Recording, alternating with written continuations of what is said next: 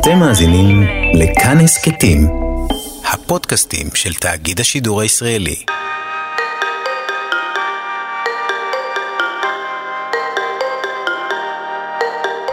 אמא חזרה הביתה בוכייה. היא מתארת לי את כל פסק דינו של השופט שאומר בסיכומו של דבר שהיא צריכה לשלם לאבי תוך חודש 50-60 אלף שקל ובעשר שנים הבאות הוא יכול לתבוע אותה על כל דבר שנכלל בקטגוריה של חריג. את תהיי חזקה בשביל אימא, לא לבכות. אז מה אם עכשיו הבנת שהלך על חוג הג'אז? אז מה אם אין יותר קניות או יציאות לחודשיים הקרובים? את תהיי חזקה עכשיו. הרובוט מחבק את אימא. רובוט לא בוכה. אני אוהבת את אבא, אבל הרובוט לא. רובוט לא אוהב אף אחד. רובוט מחבק. לרובוט אין רגשות, לרובוט אין לב שיכול לדמם. רובוט יצא מהחדר של אימא וחוזר למפלט, למחשב. לא לבכות רובוט. אסור לבכות. הטקסט הזה לקוח מבלוג של אמונה ספירה בת 25 מתל אביב, שהשתתפה בתוכנית האחרונה של סליחה על השאלה שעסק בנושא ילדים להורים גרושים. אתם מאזינים לעוד פרק בהסכת סליחה על עוד שאלה, העורך הוא מנור בראון ואני יהודה זריאל מאיר. שלום אמונה, תודה שבאת. שלום מאוד. תראי, אחד מכל שלושה זוגות בישראל מתגרשים. אה, זו תופעה מאוד שכיחה, אה, חוצת מגזרים. אין כמעט היום כיתה שאין בה לפחות ילד או שניים להורים גרושים. הגירושים די הפכו לנורמה. וכשמשהו הופך לנורמה אז אתה פחות מתרגש, כן. כן? אבל אז צפיתי בתוכנית סליחה על השאלה והיא הזכירה לי את מה שהרבה שוכחים, שכמעט בכל סיפור גירושים עם ילדים, מי שמשלם את המחיר הכי גדול הם הילדים. אה, ואת אחת מהם. בקטע שהקראתי מהבלוג שלך, כן, שכתבת בתור ילדה, בת כמה היית? אה, 12-13? 12-13. כשכתבת אותו, כן? כן, כן. כתבת שהרובוט מחבק את אימא, ואת אוהבת את אבא, אבל הרובוט לא. למה דווקא בחרת ברובוט כביטוי למה שאת הרגשת אז? אמ, כי אני חושבת שהרגשות האנושיים לא, לא היו יכולים להכיל את זה. אז כשהיו סיטואציות כאלה, הייתי נכנסת למוד של אני עכשיו אה, צריכה למלא כאן תפקיד, אה, תפקיד אה, של היפוך, כן? שאני ההורה בסיטואציה הזאת. אמ, אני בתור הרובוט, יש כבר משהו שאני, איזשהו סדר לדברים שאני יודעת שצריכים לעשות. לקבל, להכיל, לנחם. אמ, את מי? את ההורים? כן.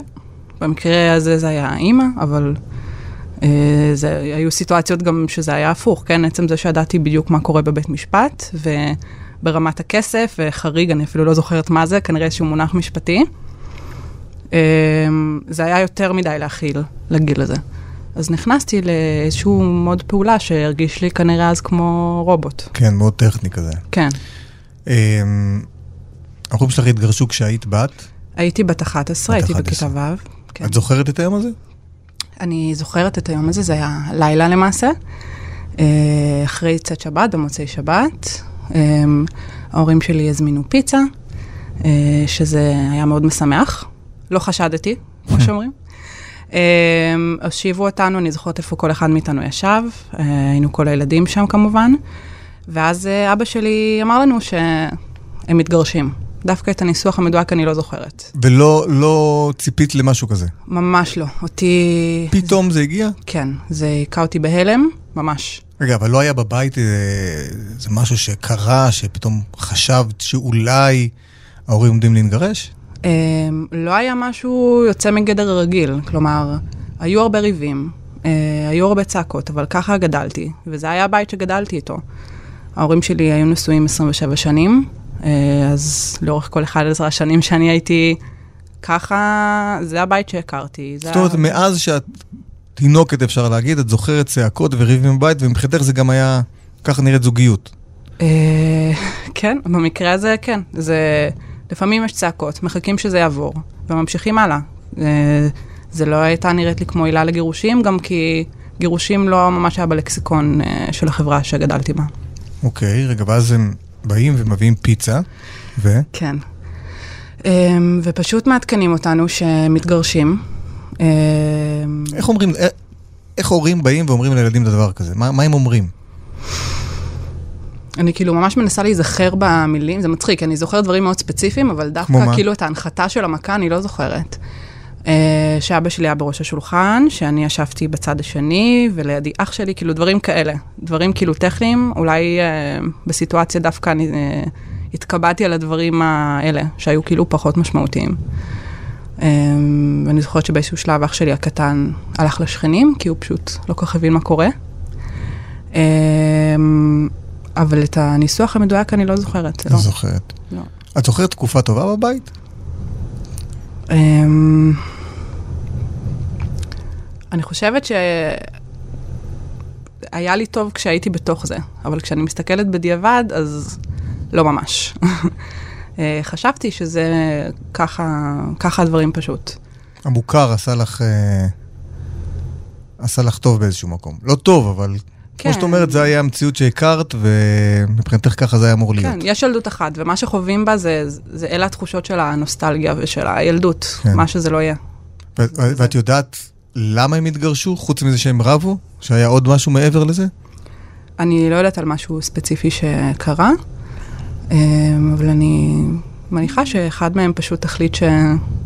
שזהו זה. אוקיי, ואז מה קורה אחרי שהם מודיעים שהם מתגרשים? אמ, אז די מהר הדברים משתנים. כלומר, זה לא היה איזשהו תהליך אה, הדרגתי במיוחד. אבא שלי, הוא עזב בהתחלה לגור בדירה, ממש קומה מתחתנו באותו בניין. אמ, אז היית רואה אותו כל יום? הייתי רואה אותו כל יום, הייתי הולכת אה, לעשות ארוחות אצלו, לא, זה לא הייתה בדיוק דירה, זה היה מחסן שהוסב לדירה. אז אה, הוא היה מכין לנו כזה שניצלים בטוסטר אובן, דברים כאלה. ואני זוכרת שבהתחלה היה לי ממש חשוב אה, לנהל את הזמן שלי חצי-חצי ברמה של הדקה. כאילו שאני הרגשתי צורך להגן עליהם, אה, שהם הרגישו שאני אוהבת אותם במידה שווה. אה, ואהבת ש... אותם באותה מידה? כן, כן. לא, לא, לא חשבתי שאני יכולה לבחור אחד מהם. לא תפסת ש... צד. לא, חשבתי שלי יש את שביל הזהב, שבו להם יש את העניין שלהם, אבל אני אוהבת אותם אותו דבר, ו... ואפשר לעשות את זה ככה. והם ניסו uh, שתתפיסי צד? כן. מה זה אומר? אמ, דבר ראשון, היינו מאוד מעורבים, נגיד, הקטע הוא שהקראת, זה לא היה יוצא דופן שהייתי יודעת מה קורה בבית המשפט. וכמובן שלכל אחד מהם היה את הנרטיב שלו. Uh, הרבה פעמים הקריאו לי מסמכים uh, שקשורים uh, לריבים של המשמורת והמזונות, um, ופשוט כל אחד היה בטוח לחלוטין בצד... בצדקתו, ושהצד השני... זאת אומרת שאימא שלך או אבא שלך חוזרים מבית משפט, יושבים מול ילדה בת 12, 13, ומקריאים לה טקסטים, או בגדול מה השופט אמר? מערבים אותה בהכל? כן, כן. זה למה? דברים שהיו קורים. כי אני חושבת שהם חשבו שזה נורא חשוב שאני אראה כמה, מבחינתם אני מניחה שהם תפסו את הצד השני כל כך אה, רע ומעוות, וכמה זה חשוב שאני אבין ואדע שהם הטובים בסיטואציה הזאת, אה, שהם הקורבן. הרגשת אשמה פעם על מה שקרה? לא על עצם הגירושים שלהם, אבל מההתחלה, כמו שאמרתי, היה לי מאוד חשוב ל... להיות שוויונית ביחס שלי אליהם. וכמובן שזה לא באמת יכול לעבוד ככה במציאות. לא, אבל אני מתכוון, הרגשת איזה סוג של אשמה בגירושים שלהם? זאת אומרת, אולי הם התגרשו בגללך, או בגלל האחים שלך? לכם יש סיפור בדבר הזה? אה, בתור אני... ילדה אני מדבר, כן, לא היום. כן, כן. לא, גם בתור ילדה לא הרגשתי אשמה על זה. דווקא את ה... נראה לי שאולי הרבה אנשים חושבים שילדים מרגישים אשמים בגירושים, יכול להיות שיש ילדים כאלה. אה, אצלי זה לא היה המקרה, האשמה הגיעה דווקא לתוך התהליך עצמו וביחס שלי אליהם, אבל לא, לא חשבתי שאני המקור לה, כאילו לבעיות שהביאו לגירושים עצמם. ואיך זה משפיע לך על החיים? את, אני, אני רק רוצה להגיד, את גדלת בבית אה, חרדי, חבדניקי, נכון? נכון? חבד. שני ההורים היו חבדניקים, mm-hmm. ובחברה הזאת, ה, אני לא יודע היום, אבל בטוח שאז הגירושים זה לא היה משהו כל כך שכיח. אה, לא, לי לא היו חברות בבית ספר או בשכונה שהכרתי שההורים שלהם התגרשו. אף אחת? לא, לא. ידעתי שהקונספט קיים כמובן, אבל לא, זה, אתה יודע, זה משהו של, של חילונים, של, של משפחות שהן לא חזקות ומוצלחות. אז איך מתמודדים עם דבר כזה? אמ, למי מדבר, עם מי מדברים? עם, למי מספרים? לא היה לי כל כך למי לספר. Uh, היו את החברות בנות גילי שהן היו uh, אוזן קשבת, אבל כמובן שהיכולת שלהן הייתה מוגבלת. Uh, ובאמת, כמו, ש... כמו שכתבתי בטקסט שהקראת בהתחלה, uh, המפלט שלי היה במחשב. Uh, מה זה אומר? שבהתחלה נכנסתי לפורום של ילדים להורים גרושים בתפוז. היו שם כל מיני חבר'ה בערך בגיל שלי, וגם, וגם מנהלות קצת מבוגרות יותר, ושם מצאתי אנשים שעוברים את מה שאני עוברת, ומצאתי אוזן קשבת, וזה היה ממש... כל יום היית כותבת שם? הייתי נכנסת לשם כל יום, הייתי שם שעות, ו... בהתחלה באמת זה היה המקום היחיד שהיה לי טוב בו לאורך היום, כשברקע בשני הבתים אה, היה מאוד קשה ומאוד מתוח וכל יום היה משהו, כאילו הייתה תחושה כזאת שהכל יכול להתפוצץ בכל רגע. מה זאת אומרת יכול להתפוצץ? זה כבר התפוצץ. התפוצץ, אבל פיצוצים יומיומיים כאלה. אז הרגשת כל מה שאת צריכה כאילו ללכת על ביצים, מה שנקרא, כל הזמן. ממש, כן. כל דבר שאני אגיד להם, אה, כל דבר שאני אעשה, אה, כל דבר יומיומי, טיול לבית ספר, אה, לעשות גשר בשיניים, כל דבר הפך תיק חדש לשנה הבאה, כאילו. מה זה אומר? מה הכוונה לעשות גשר בשיניים זה תיק חדש? אמ, כל דבר שהייתי צריכה, היו מתחילים, אמ, זה היה מגיע לבית משפט, לראות מי צריך לשלם את זה. אה, זה לא שיכולתי לגשת למישהו אחד. היו בגדול כל מיני הגדרות uh, שהגדירו להורים שלי על מה הם צריכים לשלם לכל אחד מהילדים הקטינים. אבל uh, היו דברים שהם קצת אפורים ולא נכנסים בדיוק בכל קטגוריה, וכשהם היו צצים, משהו כמו גשר בשיניים או ילקוט לבית ספר, uh, אז זה היה הסיפור, שום דבר לא נעשה בטוב. כל אחד טען שהשני צריך לעשות את זה, שזה נכנס בהגדרות של השני. Uh, מה שמדהים בדבר הזה, זה שכאילו זה נשמע... הרי הם, הם עשו את כל הדברים לטובת הילדים. זה הכל לטובתכם. כן, זה... כאילו, אנחנו דואגים לכם, בגלל שאנחנו דואגים לכם, אנחנו גם uh, נתעקש פה על כל שקל ונעשה כדי... Uh... כן, שכל אחד יישא כאילו בנטל. זה, זה אירוני, כן, שזה כאילו לטובת הילדים. ובכלל, כל המערכת הזאת מתנהלת בצורה כזו. הייתה גם עובדת סוציאלית uh, שהיינו מדברים איתה. הילדים ו- והשופט, והכל זה כאילו מדברים, יש את המונח הזה, טובת הילד, טובת הילד, אבל הכל כאילו נעשה מעל הראש של הילדים. אמ, וכאילו מרוב דאגה קצת אה, נמחצים מתחת למשקל הזה אה, של כל ההחלטות. כאילו סוג של, אם אפשר לקרוא לזה כלי, משחק? אה, כן. כן, אני חושבת שהיינו כלי משחק. אני לא חושבת שזה נעשה בכוונה תחילה.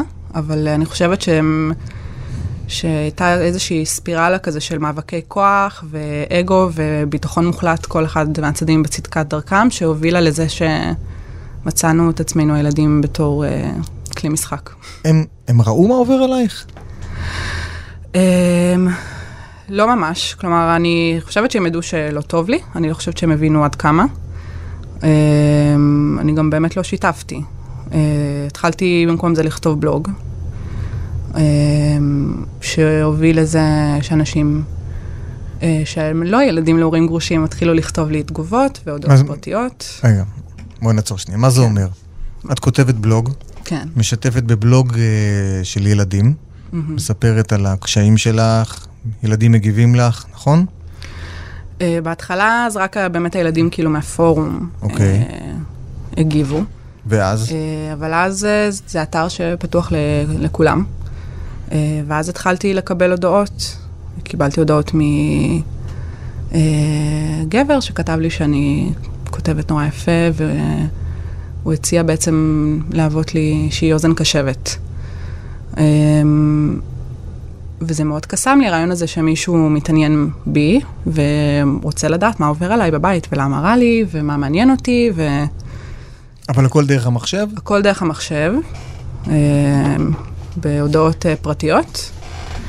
אה, כן, ואז עברנו לאט לאט לפלאפון, היינו מדברים בפלאפון, הסתמסנו. אף אחד לא יודע על זה? לא. ההורים לא רואים אותך מדברת בטלפון, לא שואלים שאלות, כלום? לא. תראה, עד היום אני לא יודעת כמה, כמה לא ראו וכמה, לא יודעת, סטיטו מתחת לשטיח וקיוו שזה יעבור. אה, אבל באותה תקופה אף אחד לא אה, אימת אותי עם מה שקורה. הוא לא אמר לי מה, עם מי את מדברת, לאן את הולכת. אה, כשפגשתי את הגבר, הוא הלך, זה היה בשישי אחרי ארוחת שבת, אמ, יצאתי ממש עם בגדי שבת. אה, הלכתי איזה שעה ברגל, אה, כי הייתי בתוך שכונה חרדית והייתי צריכה לפגוש אותו במקום שאפשר להגיע עם רכב. אמ, ואז כשקרה מה שקרה, אז גם חזרתי, כאילו, ממש באמצע הלילה הייתי... רגע, את היית בת? אה, במקרה הזה שאני מספרת, הייתי בת 14. ונפגשת עם גבר בן? 24. נפגשת עם גבר בן 24, שישי בערב, ההורים, אה, טוב, ההורים לא ביחד, כל אחד במקום שלו, כן. ואף אחד לא יודע על זה. לא. וזה המשיך הקשר הזה? זה המשיך, נפגשתי איתו פעמיים או שלוש, אה, ואז כשזה הפסיק, אז אה, התחלתי בקשר הבא. אה, וככה הייתי, לת... אני חושבת, באמת, לאורך השש שנים האלה של הנעורים, הייתי בקשר לפחות עם גבר אחד מבוגר שהכרתי באינטרנט, והייתי נפגשת איתם. וזה קשר ישיר לגירושים של ההורים? אמ, אני רואה את זה ככה, כן. כי? אה, כי יש אובדן מאוד גדול בגירושים של כל הדמויות המבוגרות בחיים אמ, פתאום משתנות ומתהפכות, ויש בין צדדים מאוד ילדיים. אה, מבחינתי הרצתי את ההורים שלי ואני הייתי ילדה שלהם, אה, ומהר מאוד גיליתי שבעצם אני, המאזן הזה שבו אני נשענת עליהם, אה, התהפך ואין לי על מי להישען שהוא דמות אה, בוגרת בחיי. ולא, ולא רק זה, גם אין לי עם מי לדבר. קשה לי ואין לי עם מי לדבר. אמ, אחים ואחיות? כל, יש לך, נכון? יש לי, אנחנו חמישה בסך הכל. כל אחד מאיתנו, גם פיזית וגם מנטלית, היינו... אה, התפר... המשפחה התפרקה באמת, כאילו, לא, לא כולנו היינו ביחד, חלק היו מחוץ לבית, חלקנו, חלק היו אצל הורה אחד ואחרים אצל האחר, כלומר, כל אחד עבר את זה לבד. אמ, ולא הרגשתי שאני יכולה לדבר עם האחים, וגם חלק מזה היה שאני לא יודעת, יש אחים שאולי יותר אה, נוטים לכיוון של הורה אחד, ואפשר להשתמש בזה אולי בבית משפט, דברים כאלה. כאילו, הכל מסובך. וואו. כן. אמ, אז כשמישהו הציע לי בואי תגידי לי מה עובר עלייך. ובואי... אז קפצת על זה. בטח. בואי, אני עכשיו אגיד לך כמה את uh, מדהימה ומיוחדת, במקום שתרגישי שאת uh, גרועה ולא מספיק טובה ו... סיפרת על זה למישהו? על המקרה עם הגברים? באותה, באותה תקופה, תקופה אני מדבר, כן. באותה תקופה לא. Uh, לא סיפרתי. בערך בגיל 16 uh, הייתה לי חברה טובה באולפנה. אה, שהיא קצת ידעה מה קורה, לא בדיוק, אבל קצת, אבל אני גם הצגתי את זה בצורה כאילו מאוד קלילה. כאילו, אני בחורה מגניבה שנפגשת עם אנשים בוגרים. אה, אבל כשמדובר היה בגברים מאוד, בני 50, היה אפילו גבר בן 60 שפגשתי. אז זה נגיד לא סיפרתי, כי הבנתי שזה כבר מוגזם. זאת אומרת, את נפגשת והבנת שזה לא בסדר. הבנתי שזה לא בסדר, אבל... ובכל זאת המשכת, כי היית צריכה את החום ואת הדמות אב. כן, ואני לא יודעת אם זה... אתה יודע, דמות, אני... לא יודע אם דמות אב זה כן. המילה, דמות uh, סמכותית אולי. מי, מישהו גדול שכאילו אני יכולה גם ל... להניח את כל, ה... את כל החרדות וה... אמ, מישהו שיגן עליי. כן. כן, שיעטוף אותי, שיעטוף אותי, ושיהיה איתי. ואם ב, אני צריכה בחזרה קצת, אני צריכה לשכב איתו, אז אוקיי, זה חלק מהעסקת חבילה. ככה זה עובד. אז גם באותה תקופה את כבר אה, יצאת בשאלה, או שהיית מה שנקרא על התפר? אמ, אני חושבת שהייתי על התפר. רשמית יצאתי מארון הקודש, כמו שקוראים לו, אה, בגיל 16. אה, ואני גם חושבת שזה חלק מהעניין הזה של, ה... של לאבד את ה... כשמתנפצת כל המחשבה שהמבוגרים יודעים מה נכון. כן? אז, המתבט... אז, אז כשההורים שלי פתאום התהפכו, אז בעצם למה שאני אאמין למה שיש למבוגרים להגיד לי? אה, אז, אז בזה נכנס כמובן כל אה, סט הערכים שאיתו גדלתי. התחלתי לפקפק בהכל. שזה אולי משהו חיובי שיש לי עד היום, שזו חשיבה ביקורתית, אבל... אמ, אבל היית מעדיפה לקבל את החשיבה הביקורתית בדרך אחרת. כן, בדרך קצת יותר כן. נעימה, כן. הדברים משתנים כלפי דמויות אה, סמכותיות כמו מורים, כמו אה, מנהלים, כמו מפקדים, אני לא יודע, כן. נפגשים. אה, א', היו לי רק מורות. אה, אוקיי. אבל היה רב. היה רב, מן הסתם, ברור. כן. אה, כן, היה לי... את- אתה צודק שזה... שזה היה פחות, הם היו פחות big deal בעיניי, כן? כי אם אני הולכת ל... יש לי שיעור והרב נותן דבר תורה, ובערב אני הולכת לפגוש אה, אה, גבר חרדי בגילו, אז כאילו... הגברים שתפגשת היו חרדים? היו הכל מהכל, היו חרדים, היו קצינים בצבא, היו הייטקיסטים, כאילו, בכל, אה, בכל מגזר. איך בב- בבית ספר שלמד, בהתחלה למד בבית ספר חרדי ואחר כך באולפנה, נכון? נכון. שזה דתי. דתי-לאומי, כן. שם ידעו על הגירושים? ידעו על הגירושים, אה, אבל לא היה, כאילו בבית ספר החרדי. גילו כש... כשזה קרה, אה, באולפנה, גילית. כשאני גיליתי, כן. באולפנה ידעו, אבל לא היה משהו, אני לא חושבת שעשו איזשהו משהו מיוחד לגבי זה. בגדול, כל כיתה י' לא הייתי בבית ספר. אה, כאילו הגעתי בבוקר, רשמתי נוכחות בשיעור הראשון והלכתי. אה, פשוט לא הייתי שנה שלמה. מה זה אומר שלא היית שנה שלמה? זאת אומרת, אף אחד לא בא ואומר, איפה אמונה? לא ההורים, לא הבית ספר, אני סליחה שאני חוזר על זה, אני כן. אגיד לך למה אני חוזר על זה. כי אולי יש עכשיו הורים אה, גרושים או שמתגרשים, ואני רוצה שישמעו את זה. כן, חשוב לי שהם ישמעו, שיבינו את מה שאת אומרת פה, כי את מדברת פה על כאילו נעלמת, התפיידת מכל החיים, ואף אחד אפילו לא רואה, אף אחד לא שומע. כן, אני חושבת שהיה פה כישלון מערכתי. אין ספק. אני חושבת שאני לא, אמנם אני הסתרתי ושיקרתי, אבל אה, לא עשיתי עבודה מדהימה, כן? אה, אם מישהו היה רוצה קצת להסתכל, זה לא היה כזה מורכב לגלות. השקרים שלי אה, היו מאוד קלים לגילוי, ההסתרות שלי היו חצי כוח. תמיד גם בחנתי את הגבולות, לראות עד כמה אני יכולה להיות גלויה לגבי זה. ותמיד הם לא עמדו במבחן, המבוגרים האלה, כן? אה, אז אני חושבת שזה באמת לא תקין, מה שקרה שם, ששנה שלמה לא הגעתי והמחנכת שלי לא דיברה איתי, המנהלת לא לקחה אותי. בסוף מה שקרה זה שבכיתה י"א פשוט אה, החלטתי שאני עוברת לבית ספר אקסטרני, שזה היה במקביל לזה שיצאתי בשאלה. והמנהלת אה, בגדול לא יכלה יותר, אה, להיות, להיות שמחה יותר שעזבתי. אה, מבחינתה הייתי איזושהי ילדה בעייתית, כן, שעדיף שהיא. תלך. כן, כן. מדהים. אמ, את סולחת להם היום על התקופה הזאת? אמ, אני, מי זה להם? קודם כל ההורים שלך.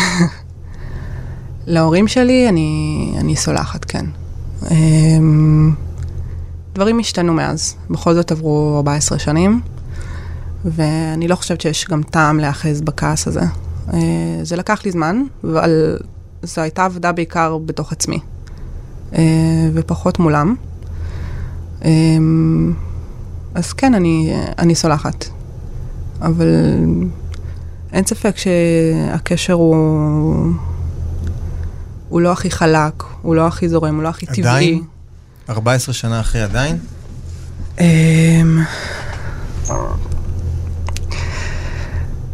אמ, כן, עדיין 14 שנה אחרי, יש... זה לא ברמה של כעס או ריבים, זה פשוט ברמה של יש איזשהו נתק שמאוד מאוד קשה, יש דברים שקשה לתקן אותם ברמת ההתנהלות היומיומית. יש אהבה משני הצדדים, אבל, אבל מה- מה זה אומר? אמ, היום אני מבין שאבא שלך, יש לו כבר זוגיות חדשה, נכון? כן, הוא נשוי כבר אה, עשור. והוא עדיין אה, חרדי? כן. חבדניק? עדיין? אה, הוא עדיין חרדי, יפה. בדרכו שלו, כן. ואימא שלך יש לה זוגיות? אימא שלי לא, אין לה זוגיות. והיא מבחינת מצב אה, סטטוס דתי, מה שנקרא? מה מה הסטטוס? אה, זה שאלה לומר, אבל אה, זה לא כמו שהיה בעבר. אה, היא עכשיו בכלל בארצות הברית. היא לא גרה בארץ. לא, היא עברה לפני כמה שנים אה, לעבוד שם. את סיפרת לי על זה באמת לפני, על העניין של ארה"ב, שלפני שהיא טסה, גם היה איזה עניין, נכון? מבחינת ה... אה, איפה כל אחד היה צריך להיות בזמן שהיא בארצות הברית.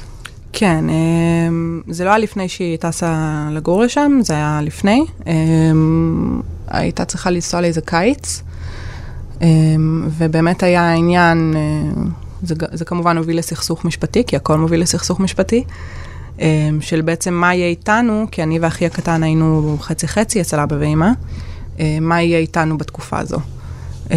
ו... לכמה זמן הייתה אמורה לטוס אז? אני חושבת שזה היה בחודש או חודשיים. אה, ובעצם נפסק של, בבית המשפט שבכל יום שבו היא לא נמצאת, ואנחנו נמצאים אה, אצל אבא, היא צריכה לשלם איזשהו סכום של אה, כמה מאות שקלים, משהו שהצטבר לסכום שכאילו אי אפשר היה לעמוד בו. שזאת הייתה הדרישה של אבא שלך. אני מניחה שכן. כן, אני לא, אני לא חושבת שזה לא הגיע מעצמו, אבל אז אני מניחה שכן. החיים היום, את היית בזוגיות? את נמצאת בזוגיות? Uh, עכשיו אני לא נמצאת בזוגיות, הייתי בזוגיות uh, חמש שנים. ואיך זה השפיע uh, על הזוגיות? לקח לי זמן לבנות את, ה, את הביטחון בתוך הזוגיות. Uh, בהתחלה אני ראיתי את זה בתור משהו שראיתי עם כל uh, שאר הגברים שהייתי איתם, שזה אני פשוט, uh, אני צריכה לשכב איתו בשביל שהוא יחזיר לי אהדה. Uh, ואז הבנתי שהוא פשוט... הוא יכול, הוא מוכן לתת לי ידה בתור אהבה, בתור מי שזה לא ממש ככה. כן, אפשר... אה, וואו, אפשר סתם כאילו כן, לצחוק ולדבר, ולא חייבים כל הזמן לריב, כן. נכון, נכון. מוזר, כן. כן, משונה, אה, כן. אה, עכשיו אני לא בזוגיות, אבל... ואת חושבת, נגיד, בעתיד, על ילדים ו... אני, אני חוששת, אני חוששת מלהביא ילדים לעולם. אני חוששת שיקרה לי משהו ואני אתהפך גם, וזה... ואני אכאיב להם. Um, אני לא שוללת את זה לחלוטין, אבל אין ספק שזה מעורר בי חששות, ואני חושבת על זה פעמיים ושלוש. אה, האם להביא ילדים או לא? כן. אם עכשיו הורים גרושים שומעים אותנו, אני מאוד מקווה ששומעים אותנו. גם אני. Um, מה היית עכשיו אומרת להם שהם צריכים לדעת וחשוב שידעו בכל תהליך הגירושים בקשר לילדים שלהם. מה הם צריכים לעשות? איך הם צריכים להתנהג מול הילדים? אה, כל הדברים שבעצם תיארת. כן. אה, אני חושבת שהדבר העיקרי הוא שהם צריכים להתעלות מעל עצמם. הם צריכים אה, לצאת מהמשקפיים של עושים לי כך וכך, ושהצד השני טועה, ולי מגיע, ואני הקורבן. ולראות מה הכי טוב לילדים, גם אם זה כרוך בוויתורים. אמ, ואני מבינה שזה יכול להרגיש לא פייר, אבל אה, יש כאן גורמים במשוואה שהם לא, הילדים האלה לא בחרו להגיע לעולם. אה, וגם אם זה הכי אה, נעים והדדי, התהליך הזה, זה עדיין מאוד קשה כשהמשפחה מתפרקת. אז ילד... זאת אומרת, זה שזה נורמטיבי, הפך להיות יחסית נורמטיבי, זה לא אומר עדיין שמלא אנשים נפגעים בדרך. לא, אני רק חושבת על כמות הילדים אה, קטנים או גדולים שמסתובבים אה, עם המון צלקות, אה, כי הם עברו קושי מאוד גדול, ולא ראו אותם תוך כדי. כאילו לא, לא, רואים, לא רואים את הילדים, זו הבעיה העיקרית. ומה את אומרת לילדים? מה אני אומרת לילדים? ילד עכשיו שהודיעו לו שההורים שלו מתגרשים. הוא שומע אותך עכשיו. אמ, חשוב ש... שתעשה, שתעשי את מה שטוב לכם. אה, הסיטואציה הזאת לא על הכתפיים שלכם, אמ, ותנסו למצוא חבר או חברה קרובים שתוכלו לדבר איתם אה, בתקופות הכי חשוכות שיש. אמ, ותהיו אגואיסטים, כן, תהיו אגואיסטים. אם משהו לא מתאים לכם, תגידו, אני לא רוצה לדבר על זה. אם משתפים אתכם יותר מדי, תגידו, זה לא מתאים לי. אמ, זה יכול להיות קשה לפעמים. להורים. שזה מול ההורים, כן. אבל לדעת להציב את הגבולות. כלומר, לאבא ואמא, הבית משפט לא מעניין אותנו. כן, כן. זה שלכם. אתם ההורים שלי, תדברו איתי על uh, חוג ג'אז ועל, uh, כן. ועל ג'ודו, לא על uh, בתי משפט. נכון, כן. אני חושב שזה אחת באמת הבעיות הגדולות בגירושים, שההורים משתמשים בילדים ככלי. כן, ככלי כאילו... נקמה. משהו בגבולות שם, של יחס של הורה וילד, מתעוות. כן. אמ, אמונה, תודה רבה שבאת. תודה רבה לך. אמ, אני מאוד מקווה שאם יש מישהו ש... מישהו או מישהי שנמצאים כרגע באיזה קושי, ישמעו אותך, ואולי זה באיזשהו מקום יעזור. אני בטוח שכן, דרך אגב. יש לזה עוד כוח. Uh, תודה רבה. אתם האזנתם לעוד פרק ב"סליחה על עוד שאלה". Uh, העורך מנור בראון, אני יהודה זריאל מאיר. ושוב, תודה רבה רבה רבה אמונה, וניפגש בפרק הבא. תודה רבה.